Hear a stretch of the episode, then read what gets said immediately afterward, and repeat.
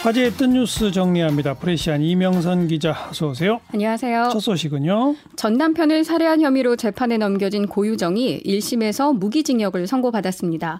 재판부는 전례 없는 참혹한 방법으로 사체를 훼손하고 숨기는 등 범행이 계획적으로 이뤄진 점, 또 피해자에 대한 인간적 연민과 죄책감을 전혀 찾아볼 수 없으며 책임을 피해자에게 전가하고 있는 점, 해당 사건이 사회에 미치는 파장 등을 감안해 무기징역이라는 중형을 선고했다고 판시했습니다. 있습니다. 네. 다만 의붓아들 살해 혐의와 관련해서는요 범죄 증명이 안 됐다며 무죄를 선고했습니다. 많은 국민을 놀라게 한 사건 뭐 거의 네. 1년 전이죠? 그렇습니다. 어, 긴급 체포로 따지면 265일 만에 일단 사건이 일단락된 건데요. 지난 9개월 동안 각종 부작용도 속출했습니다. 9개월이었군요. 네, 네. 제주 경찰이 고유정의 신상을 공개하면서 고 씨 가족과 주변인에 대한 신상 털기가 횡행했고요. 그로 인해 현대판 연좌제라는 말까지 나왔습니다. 또 고유정의 전 남자친구가 실종됐다는 근거 없는 소문이 SNS를 통해 급속도로 퍼지는가 하면 언론사 간 과열 경쟁도 도마 위에 올랐습니다.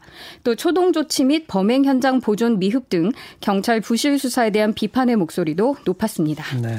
자, 다음 소식은요. 인도네시아 발리의 한 해변에 죽은 채 떠밀려온 바다 거북의 몸속에서 플라스틱이 발견됐다는 뉴스 많이 봤습니다. 네. 부검을 해봤더니요. 내장 속에 비닐봉지와 플라스틱 쓰레기 등이 상당량 들어있었다고 하는데 바다 거북이 발견된 해변은 발리에서도 깨끗한 편에 속하는 곳이라고 해서 충격이 더합니다. 이 부검에 참여한 전문가는요. 불쌍한 바다 거북이 해변에서 떨어진 바다에서 종종 수면 위에 떠 있는 플라스틱 쓰레기를 먹이로 착각하고 집어 삼킨 것으로 보인다고 예. 설명했습니다. 뭐 이런 일이 지금 한두 번이 아니잖아요. 그렇습니다. 인간이 버린 쓰레기가 바다거북을 죽인 거죠. 네. 지난해에도 미국 캘리포니아 남부 해변에서 죽은 채 발견된 바다 거북이 있었는데요. 몸속에서 104개의 미세 플라스틱이 발견되기도 했습니다. 당시 바다 거북은요. 불과 손바닥 크기의 새끼 바다 거북이었습니다.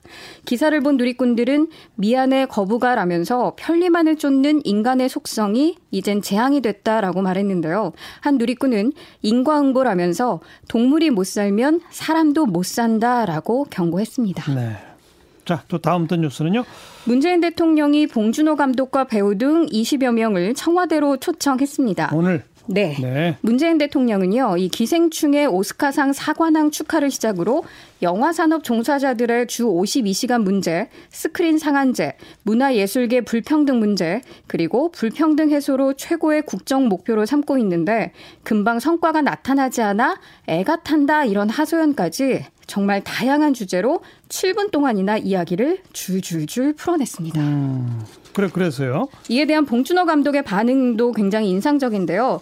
봉준호 감독은 영광스럽다, 기쁘다라고 예의를 차리면서도 대통령께서 말씀하신 분량이 거의 시나리오 두 페이지다. 이걸 암기하신 것 같진 않고 평소 체화된 어떤 이슈에 대한 주제 의식이 있어서 줄줄 풀어내신 것 같은데 어떻게 하시는 것이냐? 의식의 흐름인지 궁금하다라고 답변했습니다. 실제 분량이 그 정도 되나요? 네. 현장에서 기자들이 받아 적은 것만 해도요. 이 A4 한 장 이상이었다고 아. 하니까요. 너무 말을 길게 하시네요. 또 오찬에는 짜파구리가 나와서 화제가 되기도 했습니다. 아, 그랬어요? 네, 김정숙 여사가 직접 준비했다고 하는데 배우 송강호 씨는 기생충 관련 공식 행사가 오늘이 마지막이라면서 따뜻한 음식을 먹으면서 대장정의 마무리를 한다는 것이 특별하고 자연스레 뜻깊은 자리가 된 것 같아 더 뭉클했다고 전했습니다. 네. 짜파구리 메뉴는 여기저기 막 공식적으로 등장한대요. 네. 아니, 저도 오늘은 좀 짜파구리로 저녁을 좀 때워보려고요.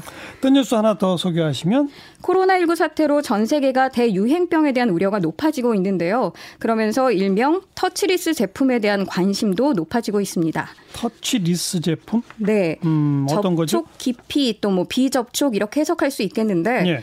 엘리베이터 버튼, 공중 화장실 수도꼭지, 지하철 손잡이 등 여러 사람의 손이 닿는 부분을 맨손으로 만지기를 꺼리는 현상을 말합니다. 예, 예. 그래서 립스틱 빈통에 코르크 마개를 넣어서 엘리베이터 버튼 누르기를 직접 만드는기도 하고요. 예. 자동문처럼 이 사람의 움직임을 감지하는 센서 활용 제품도 인기가 높습니다. 음. 그 센서가 달린 수도꼭지처럼 휴지마리에도 센서가 달려서 손을 근처에 가져가기만 하면 이 휴지가 술술 나오는 기기도 있다고 합니다. 예, 예. 이에 마스크처럼 생활 장갑을 생활하는 것도 아이디어라고 제시하는 누리꾼이 있는가 하면 오히려 불안감을 자극하는 행위라며 다소 불편한 모습을 보이기도 했습니다. 뭐 아직은 날씨가 추워서 장갑이 하나의 방안이 될 텐데 네.